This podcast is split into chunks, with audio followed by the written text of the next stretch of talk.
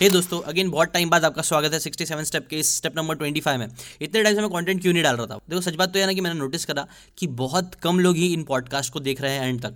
Like start तो बहुत सारे लोगों ने किया, लाखों व्यूज़ मिले हैं स्टार्टिंग के वीडियोज़ में, बट फिर धीरे धीरे कम होते होते इसमें बहुत कम व्यूज़ आ रहे हैं और बहुत कम लोग ही आप बोल सकते हो इस 67 स्टेप को अप्रिशिएट कर रहे हैं। और क्योंकि मेरे पास बहुत लिमिटेड टाइम है जिसके अंदर मेरे को बहुत सारी चीज़ें करनी होती है, तो मैं उन चीज़ों पर ज़्यादा फोकस कर रहा हूँ जिसमें एक्चुअल में ज़्यादा से ज़्यादा लोगों को वैल्यू मिल सके। समझ रहे हो?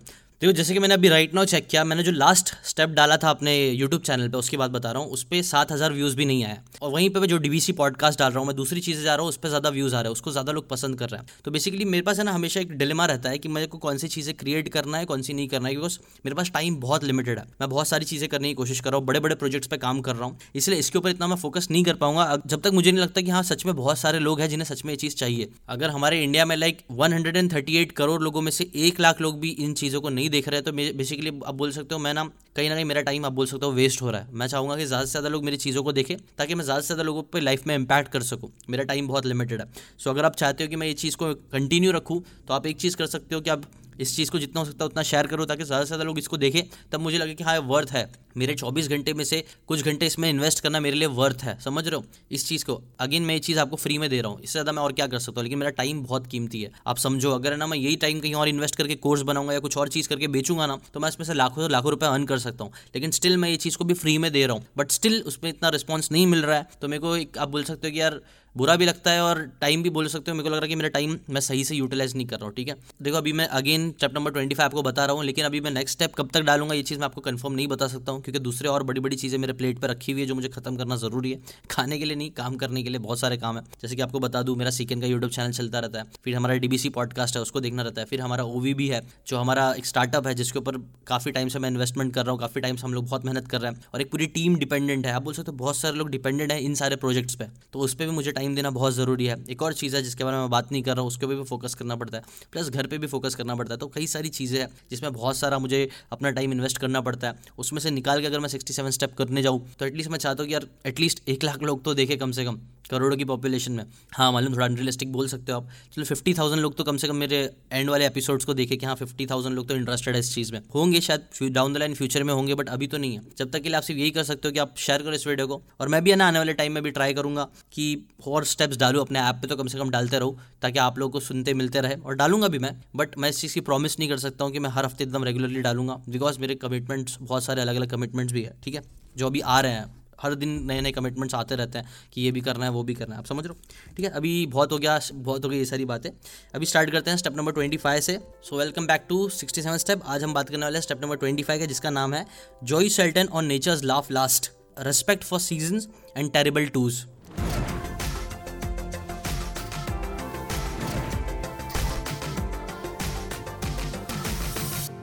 अभी जो टाइल पे बताते हैं ना कि जब वो यंग थे, जब वो पहले अपने एक मेंटर जॉय सेल्टन के साथ रह रहे थे, उनके साथ काम कर रहे थे ना, तो उन्होंने वो बोलते कि जॉय सेल्टन हमेशा एक ऐसे इंसान थे ना जो हमेशा बहुत खुश रहते थे, खुशी खुशी अपने काम पे जाते थे, हमेशा हैप्पी फीट के साथ। मैंने पहले भी बात किया, हैप्पी फीट के साथ अपने काम पे जाते थे, हमेशा खुश रहते थे। और उन्होंने वो बोलते कि मैंने कभी उनको ना सैड नहीं दिखाऊं। लेकिन एक टाइम ऐसा था जब वो सच में जॉय सेल्टन भी बहुत डिप्रेस्ड और सैड हो गए थे। कब हुआ था? पहले एक टाइम था जब है ना तूफान आ गया था उनके गाँव में, और वो तूफान है ना अपने टाइम का सबसे बड़े तूफानों में से एक था।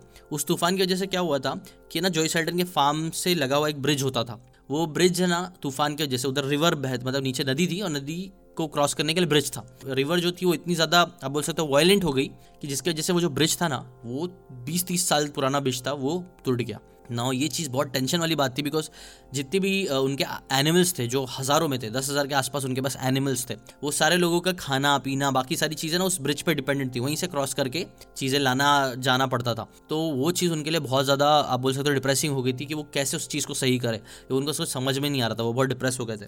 तो वो टाइम पे ना जॉय सेल्टन ने टाई लोपेस को कहा था कि याद रखो tie, never forget that nature always laughs last. आखिरी जो हंसी होती है ना वो हमेशा नेचर लेके जाता है ज़िंदगी में। ज़िंदगी का ये कड़वा सच है जो हमें एक्सेप्ट करने आना चाहिए। हम है ना कई बार है ना अपनी ज़िंदगी में से बहुत बेस्ट प्लान बनाते हैं कि मेरे साथ ये होगा, फिर मैं ये करूँगा, फिर मैं वो करूँगा। हम लोग बहुत ज़्यादा ईगो सेंट्रिक रहते हैं, हमारा ईगो रहता है कि हम ये चीज़ करेंगे वो करेंगे। लेकिन हम भूल जाते हैं कि यार हम है ना इस बड़े से ब्रह्मांड यूनिवर्स में ना एक छोटा सा तिनका भी नहीं है। हम जिंदा है, मर जाते हैं, कुछ इतना फर्क भी नहीं पड़ता। समझ रहे हो मैं क्या बोलने की कोशिश कर रहा हूँ? तो हमें इतना ईगो सेंट्रिक नहीं होना चाहिए कि नहीं मेरे हिसाब से चीज़ें होनी चाहिए और मेरे हिसाब से ही होगी हर चीज़। वो बोलते हैं बेस्ट प्लान वोंट वर्क, और हमें ना कुछ लॉज है, जो दुनिया के लॉज है उसको फॉलो करने आना चाहिए। और लॉज कौन से होते हैं, उसके लिए ना टाइलो पे हमेशा फ्रॉइड के 3 लॉज के बारे में बात करते हैं। 3 चीज़ें जो हमें पेन देती है, हमें तकलीफ देती है एज अ ह्यूमन। पहली तकलीफ है हमारी खुद की बॉडी, जो डिके होते रहती है, हम ग्रो होते रहते हैं और धीरे धीरे मरने की तरफ जा रहे हैं। ये एक बहुत बड़ा कड़वा सच है, लेकिन लॉ है ह्यूमन नेचर का, जो हमें एक्सेप्ट करना चाहिए, जो हमें एक्चुअली पेन देता है। ठीक है, दूसरी चीज़ है ये पूरा दुनिया फिजिक्स के लॉस आप बोल सकते हो। जैसे कि फॉर एग्जांपल अगर आप 2 माले की बिल्डिंग से कूदोगे तो आपको लगेगा, ये फिजिक्स का लॉ है इसमें। और अगर वो आपको पेन देगा, आपको दर्द होगा। अभी अगर गांव खेड़े में रह रहे हो तो कई बार ऐसा होता है बारिश ज़्यादा हो जाती है, फसल खराब हो जाती है, बारिश कम होती है, फसल खराब हो जाती है। तो ये सब नेचर्स के लॉ है, फिजिक्स है, आप बोल सकते हो। बायोलॉजिकल या जो भी चीज़ें है, नेचर है, नेचर को हमें रिस्पेक्ट करना आना चाहिए। अब शहर में ये सब चीज़ें इतनी नहीं होती है, बट शहर में अगर देखें तो नेचर क्या है, वायरसेस, बैक्टीरियाज, ये जो बीमारियाँ होती है वो सब भी क्या है, नेचर है। वो नेचर भी हमें तकलीफ देता है, कई अलग अलग तरीके से देता है। दैट्स हाउ नेचर रोल्स बोल सकते हो। और फिर तीसरे होते हैं अदर ह्यूमन बींग्स, हमें दूसरे इंसान हमेशा तकलीफ देता है, कई बार तकलीफ देते हैं हमें अलग अलग तरीके से, हम लोग वो लोग हमें पेन देते हैं। तो ये 3 चीज़ें हैं जो आपको मान के चलो, ये आपको ज़िंदगी में दर्द देगी ही देगी। आप कितना भी उससे बचने की कोशिश करो, कितने भी अच्छे इंसान बन के रहो, आप कितनी भी मेहनत कर लो, आप कितने भी प्लान्स बना लो, आप कितना भी अपना पूरा मतलब बोलते ना पूरा एडी का जोर लगा लो, ये 3 चीज़ें आपको पक्का ज़िंदगी में तकलीफ देगी। और इतने इगोसेंट्रिक मत बनो कि आप इन 3 चीज़ों को इग्नोर करो, नहीं ये तो मेरे साथ नहीं होगी या मेरे साथ होना ही नहीं चाहिए। ठीक है, वैसा करोगे तो आप हमेशा सैड रहोगे, आप खुश नहीं रह पाओगे। तो वही बोलते हैं कि आप snap yourself out of your ego. ये जॉय सेल्टन भी बोलते थे कि अपने आप को ना अपने ईगोइस्टिक सेल्फ से निकालो, स्नैप आउट योरसेल्फ। ठीक है, अब देखो हाँ ये तो है कि ना ये चीज़ जो है ना ईगोसेंट्रिक सोच रखना, ये बहुत नेचुरल तरीका है हमारा ह्यूमंस का जिंदा रहने का। ये हमेशा से हम हमेशा ईगो सेंट्रिक ही रहे। आप है ना टाइलो पे बोलते हैं, आप कितना भी संन्यास कर लो, आप कितने भी लाइक बुक्स पढ़ लो, आप कितनी भी चीज़ें कर लो, आपको लगेगा नहीं मेरे अंदर ईगो नहीं है, नहीं, लेकिन आपके अंदर ईगो रहेगा ही। हमारा वो नेचुरल वे है फंक्शन करने का, थॉट प्रोसेस ही जो है ना हमारा, आप बोल सकते हो ना बेसिक है ना, वो ईगो से ही ड्रिवन होता है। हम बार बार है ना घुमा फिरा के, हाँ बहुत बार हम अच्छी अच्छी चीज़ें अचीव कर लेंगे, मतलब हमें लगेगा कि हमें कुछ नहीं फ़र्क पड़ता है, बट अगेन हम जाते हैं वापस back to our ego. Ego ही हमें डिफाइन करता है कई बार। हाँ ऑब्वियसली ये चीज़ एक्सट्रीम में ख़राब होती है ह्यूमन, आप ह्यूमन्स इमोशंस के लिए, बहुत सारी चीज़ों के लिए, लेकिन हमें ये चीज़ समझना चाहिए कि हाँ ये भी नेचर है। कई हज़ारों सालों से इसी चीज़ ने हमें कई बार आप बोल सकते हो सर्वाइव करने में भी हेल्प किया। तो वो चीज़ हमारे अंदर हज़ारों सालों से, कई 100 सालों से हमारे अंदर ड्रिवन है, हमारा ब्रेन इस तरीके से बना हुआ है। तो उसे भी हमें समझना चाहिए कि हाँ ये चीज़ होगी, लेकिन हमें उससे आउट निकलने आना भी चाहिए। अब देखो इसका मतलब ये नहीं कि आप अपनी ज़िंदगी में प्लान ही मत बनाओ और आप जैसे चल रहे हैं नेचर के हिसाब से चलते रहो, नहीं, ऐसा नहीं। आपको अपने प्लान भी बनाना चाहिए। और इनफैक्ट विल ड्यूरेंट भी बोलते हैं एक one of the best way कि आप कैसे ज़िंदगी में आगे बढ़ रहे हो कि नहीं, ये मेजर करने का तरीका है आपकी जो एबिलिटी वो कितनी अच्छी होती जा रही है ऑब्स्टिकल्स को ओवरकम करने में, कि जितने भी आपकी लाइफ में ऑब्स्टिकल्स आ रहे हैं आप उनको कितने अच्छे तरीके से ओवरकम कर रहे हो। ये भी दिखाती है कि कितना आप प्रोग्रेस कर रहे हो लाइफ में। ठीक है, कितना आप ये जो 3 मैंने पेन बताया फ्रॉइड के, वो 3 पेन को आप कितने अच्छे तरीके से ओवरकम करना सीख रहे हो, कैसे आप देखो मरना तो सबको है ही, लेकिन ये मौत को कई बार लोगों ने डिप्रेशन की तरह लेते हैं, लेकिन डायलॉग्स बोलते हैं नहीं, आपको मोटिवेशन की तरह लेना चाहिए। और इसको कैसे आप डील कर सकते हो इस चीज़ से, इस बहुत डिफिकल्ट क्वेश्चन से, ये चीज़ भी आपको आपकी प्रोग्रेस दिखाएगी। और जैसे और ये सब चीज़ें के इससे रिलेटेड बहुत इंटरेस्टिंग सा एग्जाम्पल भी देते हैं टाइलो पेस, बताते हैं कि देखो अगर आप अंधेरे में हो, ठीक है, और आप अंधेरे में किसी इंसान से लड़ने की कोशिश कर रहे हो जिसके पास नाइट विजन गॉगल्स है, वो आपको अच्छे से देख सकता है लेकिन आप उसको नहीं देख पा रहे हो, तो ऐसे आप फाइट कौन जीतेगा। कई बार अगर बहुत आप स्ट्रांग भी रहोगे फिर भी चांसेस ज़्यादा हो जाएंगे कि वो जो नाइट गॉगल वाला बंदा है ना वो जीत जाएगा। क्यों? क्योंकि ये नेचर है, अंधेरे में हमें नहीं दिखता है, हमें नाइट विजन की ज़रूरत है। तो ये सारी चीज़ें जो सच्चाई होती है ना, ज़िंदगी की सच्चाइयाँ, वो हमें एक्सेप्ट करने आना चाहिए। वो नेचर के लॉज जो होते हैं वो हमें एक्सेप्ट करने आना चाहिए। हमारे जो लिमिटेशंस है वो हमें एक्सेप्ट करने आना चाहिए। ये नहीं कि नहीं आप बोलोगे नहीं मैं तो 10 साल मैंने ट्रेनिंग किया, आप लाइट बंद कर दो तो भी मैं किसी को भी मार लूँगा, तो ऐसा नहीं होता है। हाँ एक लर्निंग कर्व होता है जिसके हेल्प से हम चीज़ों को ओवरकम कर सकते हैं, बट सडनली अगर कुछ नेचर के अगेंस्ट ही हो गया ना, आप 10 साल से बॉक्सिंग करने की प्रैक्टिस कर रहे थे, लेकिन सडनली जिस दिन मैच हुआ उस दिन ऐसा बोल रहे हो, लोग बोल रहे हैं कि मैच अंधेरे में होगा और सामने वाले का नाइट गॉगल होगा, तो कई बार वो जो आपकी ट्रेनिंग थी ना 10 साल की, वो शायद धरे की धरे रह जाएगी। क्यों? क्योंकि नेचर ऑलवेज लाफ्स लास्ट। ठीक है, और अगेन बोलते हैं वही जॉय सेल्टन बोलते हैं आपको अपने आप से इस ईगो सेल्फ से स्नैप करने आना चाहिए। और ये सब जो रूल्स है ना कहीं आप बोल सकते हैं दुनिया नेचर के जो लॉज है वो एक्चुअल में कहीं टाइलो पेस बोलते हैं लोगों को बहुत बुरा लगते हैं कई बार कि यार ये कैसा रूल्स है, ये कैसे लोग इतना आगे बढ़ते हैं, ये सब चीज़ें करके क्यों इतना लोग आगे बढ़ जाते हैं, ऐसा नहीं होना चाहिए। बट ये सब रूल्स दुनिया के है बने हुए, नेचर ह्यूमन्स भी एक रूल बनाए हुए हैं, ह्यूमन्स के कुछ बने हुए हैं, उसको अगर हम सीख लेंगे हमें उससे मतलब उससे उसको खराब समझने के बजाय हम उसको सीख लेंगे तो हमारे लिए अच्छा है। अगर देखो ये रूल्स नहीं होते ना तो आप बोल सकते हो कि कैसे लोग ऊपर जा रहे हैं, कैसे आगे बढ़ रहे हैं, ये चीज़ का कोई पता ही नहीं होता। लेकिन अभी कुछ रूल्स है तो अगर हम उन रूल्स को देख लेंगे, समझ लेंगे कि हाँ ये रूल्स है और उनको फॉलो कर लेंगे, उनके हिसाब से अपने आप को ढाल लेंगे तो हमको भी आगे बढ़ने में हेल्प मिलेगी लाइफ में। ये चीज़ रूल्स हमें आगे बढ़ने में हेल्प करेंगे, इसलिए रूल्स को अप्रिशिएट करना सीखो बगैर उसको गालियाँ देने के बजाय। जैसे कि अभी देखो ईगो सेंट्रिक का यानी एग्जाम्पल भी देता है टाइलोपेस बताता है कि बचपन में मैं सोचता था कि यार मिलियनर बनना है तो बहुत इजी एक तरीका है, एक बहुत अच्छा सा बिजनेस प्लान है कि मैं जाऊँ 1 मिलियन लोगों से $1 मांग लूँ। ये चीज़ बहुत लोगों के दिमाग में आती है, मेरे भी दिमाग में आई थी शायद से कि यार हर इंसान 1 करोड़ लोग मुझे ₹1 दे देंगे तो मैं तो करोड़पति बन गया ना। टाइलोपेस भी बोले अगर 1 मिलियन लोग मुझे $1 दे देंगे तो मैं तो मिलियनर बन जाऊँगा। ये चीज़ करवाना चाहिए, लेकिन जो आइडिया है वो बहुत ईगो सेंट्रिक है। लोग तुम्हें पैसा क्यों देंगे, $1 भी तुमको क्यों देंगे, और लोग क्यों अपना पर्स निकाल के जहमत उठाएंगे 1 मिलियन लोग कि तुम लो $1 मेरी तरफ से ले लो, और लोग कैसे तुमको सब इतने सारे लोग मिल के फटाफट दे पाएंगे। ये चीज़ this doesn't make any sense, ये चीज़ सेंस नहीं मेक करती है, ये प्रैक्टिकली अवेलेबल नहीं है। बट लॉजिकली हमें ऐसा लगता है कि नहीं नहीं यार ये तो बहुत लॉजिकली पॉसिबल है, लेकिन ये चीज़ जो है वो ईगो सेंट्रिक, हमारा ईगो हमें बुलवा रहा है कि हाँ तुझे लोग देना चाहिए, 1 मिलियन लोग तुझे क्यों देंगे पैसा। नहीं, आप उनके लिए कुछ करोगे, आप उनके लिए कोई प्रोडक्ट बनाओगे, आप उनके लिए एक ईजी जरिया बनाओगे पैसे देने का, तब शायद वो लोग आपको $1 भी दे दे, समझ रहे हो। तो हमें अपने ईगो से हट के दूसरों के बारे में सोचना आना चाहिए अगर हम लाइफ में आगे बढ़ना चाहते हो तो। और हमेशा ना एक्सपेक्ट करो कि हाँ चीज़ें गलत हो सकती है, चीज़ें खराब जा सकती है, इस चीज़ का एक्सपेक्टेशन रखना भी आप बोल सकते हो ना हमें लाइफ में आगे बढ़ने हेल्प कर सकता है। एक होता है ना स्टॉइसिज्म होता है जिसे बोला जाता है, स्टॉइसिज्म फिलॉसफी है, उससे रिलेटेड भी ये बात है कि कैसे आप बुरा एक्सपेक्ट करके चलोगे ना तो आपको इतना खराब नहीं फील होगा। अब देखो पहला पार्ट था जोई सॉल्टन और नेचर्स लाफ्स लास्ट, ये वाला एक पार्ट था। अब दूसरे पार्ट पे आते हैं हम, respect of season and terrible twos. तो रेस्पेक्ट ऑफ सीजन के बारे में हम थोड़ा बाद में बात करेंगे, लेकिन हम अभी स्टार्ट की बात करते हैं टेरिबल टूज के बारे में। अच्छा, एलन नेशन, जो जोई सॉल्टन ने टाई लोपेस को एलन नेशन से मिलाया था, तो एलन नेशन बताते हैं ना कि आपको है ना बिजनेस को कैसा देखना चाहिए। अगर आपको अमीर बनना है, बिजनेस करना है, ठीक है, तो बिजनेस को आपको कैसे देखना चाहिए। जब देखो एक बच्चा होता है ना, एक बच्चा पैदा होता है, स्टार्टिंग में आपको उस बच्चे की बहुत ज़्यादा केयर करनी पड़ती है। स्टार्टिंग का पहला साल बहुत हेक्टिक होता है। माँ बाप से पूछना कि स्टार्टिंग में जब बच्चा होता है तो कितनी ज़्यादा परेशानियाँ उनको झेलनी पड़ती है, कितने सेक्रीफाइसेस करने पड़ते हैं, कितना पापड़ बेलने पड़ते हैं। फिर पहला साल निकल गया, दूसरा साल जब आता है ना तो लोगों को लगता है कि यार अब कम हो जाना चाहिए, नहीं, तब चीज़ें और ज़्यादा क्योटिक हो जाती है।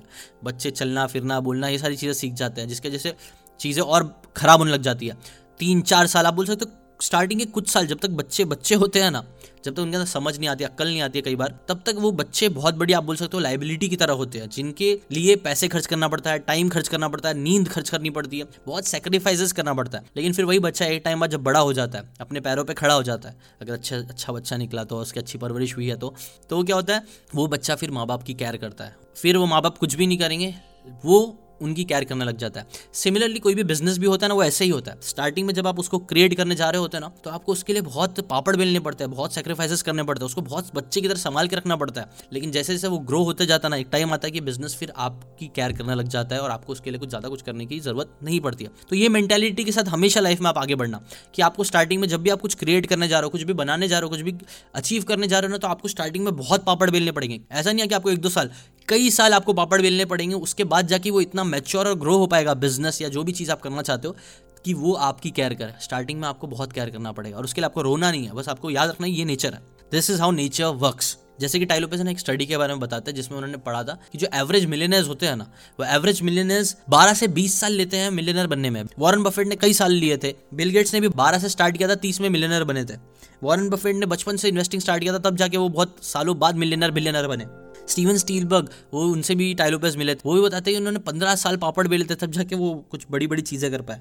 याद रखो ईगो हमारा ये बताएगा कि हमें जल्दी चीज़ें चाहिए, हर चीज़ हमें जल्दी मिलना चाहिए, हमें जल्दी पैसा मिलना चाहिए, जल्दी फेम मिलना चाहिए, जल्दी सक्सेस मिलना चाहिए। लेकिन नेचर क्या बोलता है, नेचर बोलता है अच्छी चीज़ें होने टाइम लगता है। नेचर आप देखो, कोई भी प्लांट ऐसा नहीं है कि आप आज बीज उगा रहे हो, आप बहुत मेहनत करके पानी डाले, बहुत सारा खाद डाल दिया, आप बहुत मेहनत करके सूरज की सारी लाइट लाके एक दिन में उसको दे दिए, लेकिन क्या होएगा, ऐसा नहीं होगा। प्लांट को ग्रो होने के लिए टाइम लगता ही है, वो it will take a lot of time to grow.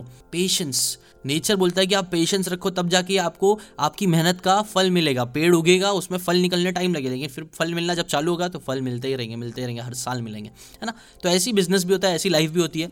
Starting में आपको बहुत केयर करनी पड़ेगी चीज़ों की, और ये नेचर बताता है। इनफैक्ट टाई लोपेस ना अलग अलग इंडस्ट्रीज़ का भी एग्जाम्पल देता है। अगर आपको, वो अपने यूएस के हिसाब से बता रहे थे कि अगर आपको स्टॉक मार्केट में डबल पैसा चाहिए तो आपको कम से कम 5 से 6% एवरेज रिटर्न होते हैं, जिसको अगर आपको मतलब आपने 100 डाले, उसके 200 करना है तो आपको 12 साल तक लग जाएंगे। This is how nature works. Real estate में पैसे डाले अगर आप चाहते हो डबल हो जाए, उसके लिए भी 10-12 साल लगते हैं एवरेज।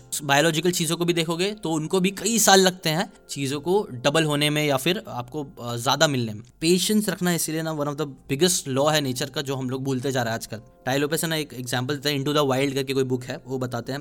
क्रिस मैग्रॉर करके कोई तो थे जो बोले कि मैं ना दुनियादारी छोड़ के, इंटरेस्टिंग सी लाइफ छोड़ के, दुनिया की चकाचौंध बोलते हैं ना उसको, वो सब छोड़ के मैं चले जाऊंगा अलास्का के, मैं जाके मैं जिंदा रहूंगा सबसे अलग। तो वो बंदा जाता है वहाँ पे, 2-3 महीना रहता है, अप्रैल मई में जाता है और 2-3 महीने के अंदर ही वो मर जाता है। ही स्टार्व्स टू डेथ, उसको खाना तक नहीं मिल पाता है और वैसे मर जाता है। कई बार आप बोल सकते हो हम ह्यूमन जितने ईगो में आ जाते हैं कि हम भूल ही जाते हैं कि नेचर को प्रेडिक्ट करना, नेचर से लड़ना, नेचर के खिलाफ जाके जिंदा रहना, ये सब चीज़ें हमारे बस में नहीं है, अभी तक तो नहीं है। और वो वैसे तो बहुत प्लान करके जाता है वो बंदा, लेकिन स्टिल वो नहीं टिक पाता है। क्यों?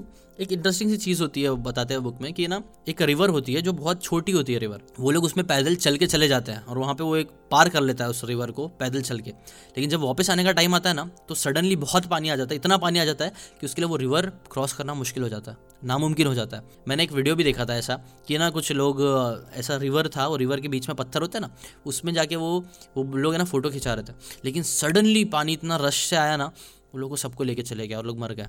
तो नेचर को प्रेडिक्ट करना, नेचर के खिलाफ जाके चीज़ें कर पाना ना समझदारी नहीं है। अगर हम ये ईगो में रहेंगे कि नहीं हमको तो पता है हम नेचर से डील कर लेंगे, नेचर को आप डील नहीं कर पाओगे, नेचर कभी भी कुछ भी हो सकता है।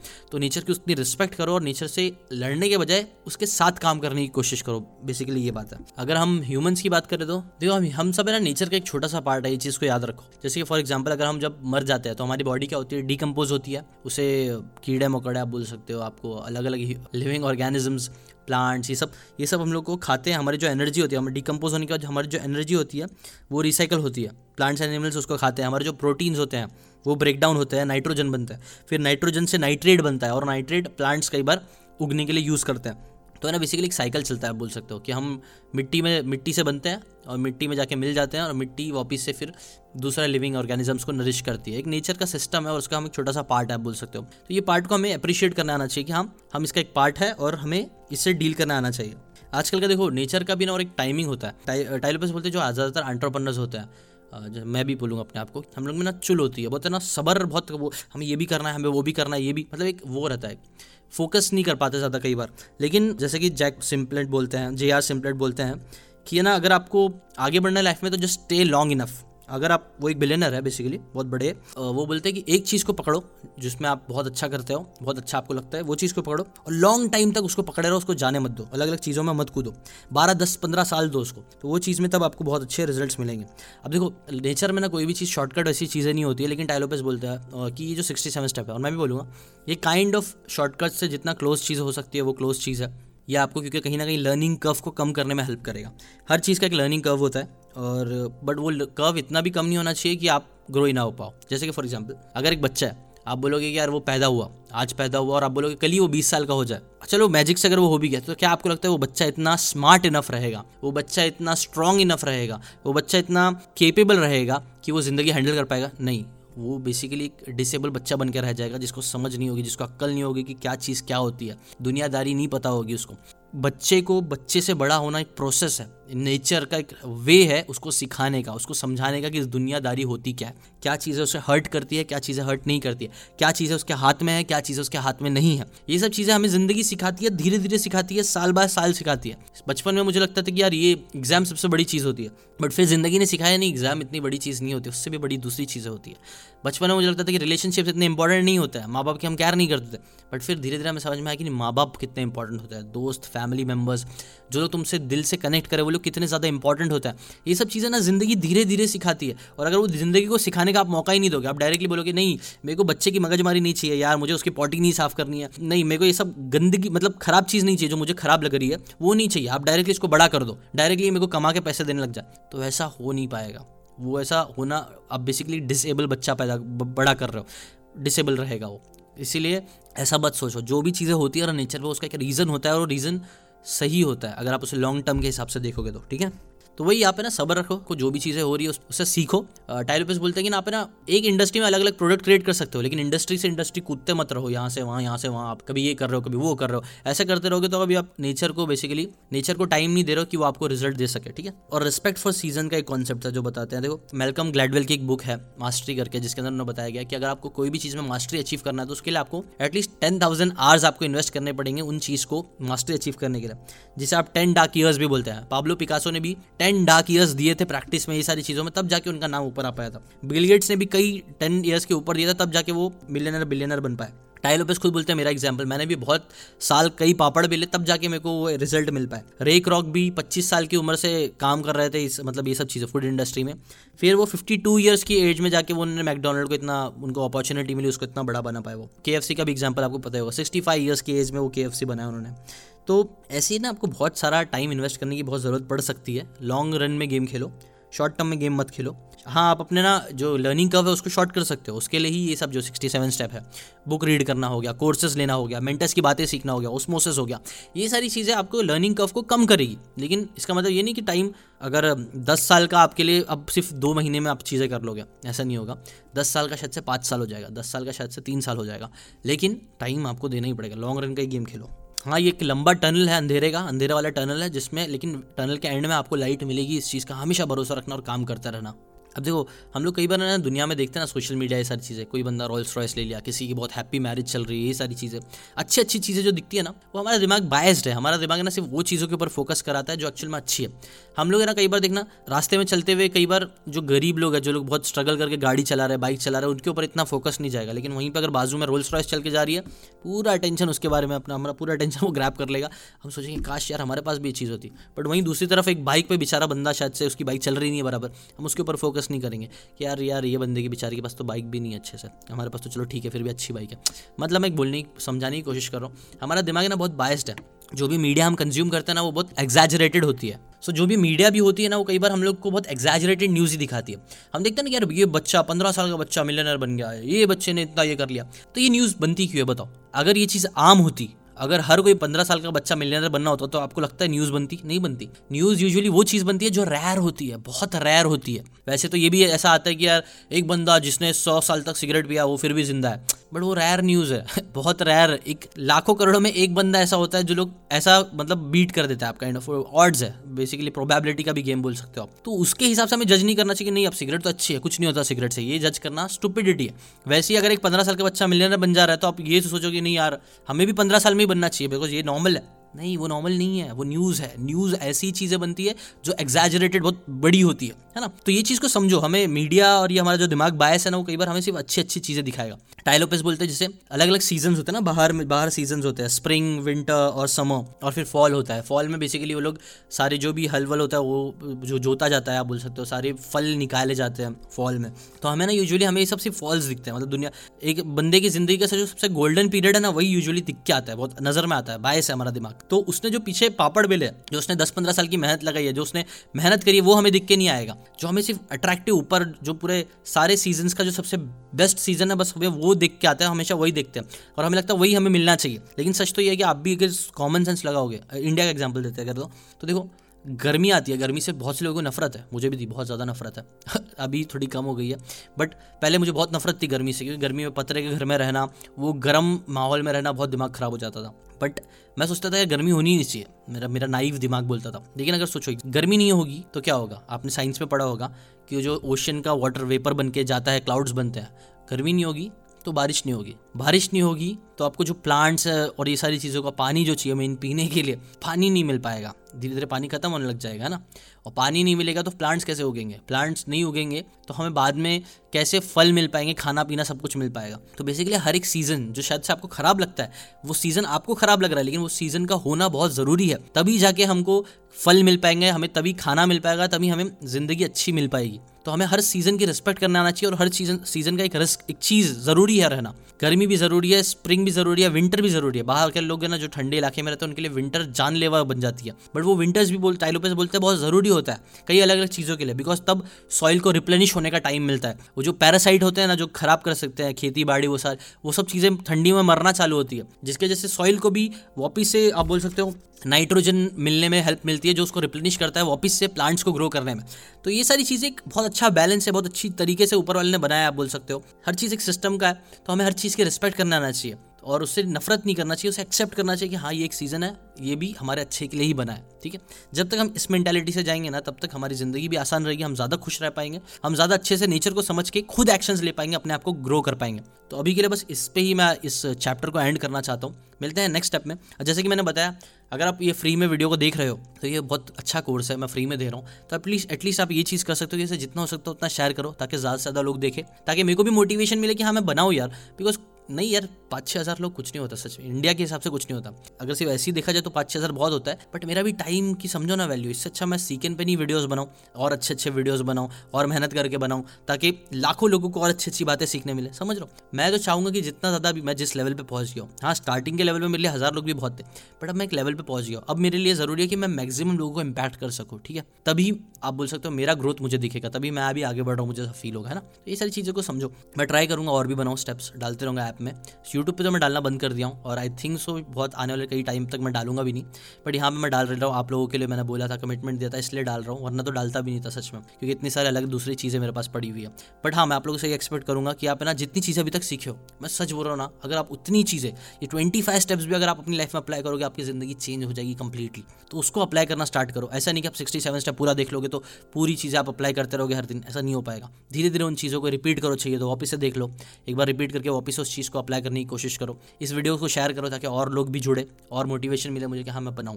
ठीक है, यूट्यूब वाले को भी शेयर करो ताकि यूट्यूब पे भी लोग आके देखें और यूट्यूब का भी चैनल ग्रो हो। उस पर भी मेरे को ऐसा लगे कि नहीं, उस पर भी बना के मेरे को डालना चाहिए। ठीक है, अभी के लिए बस इतना ही। Thanks so much. मिलते हैं नेक्स्ट स्टेप में या फिर नेक्स्ट वीडियो में।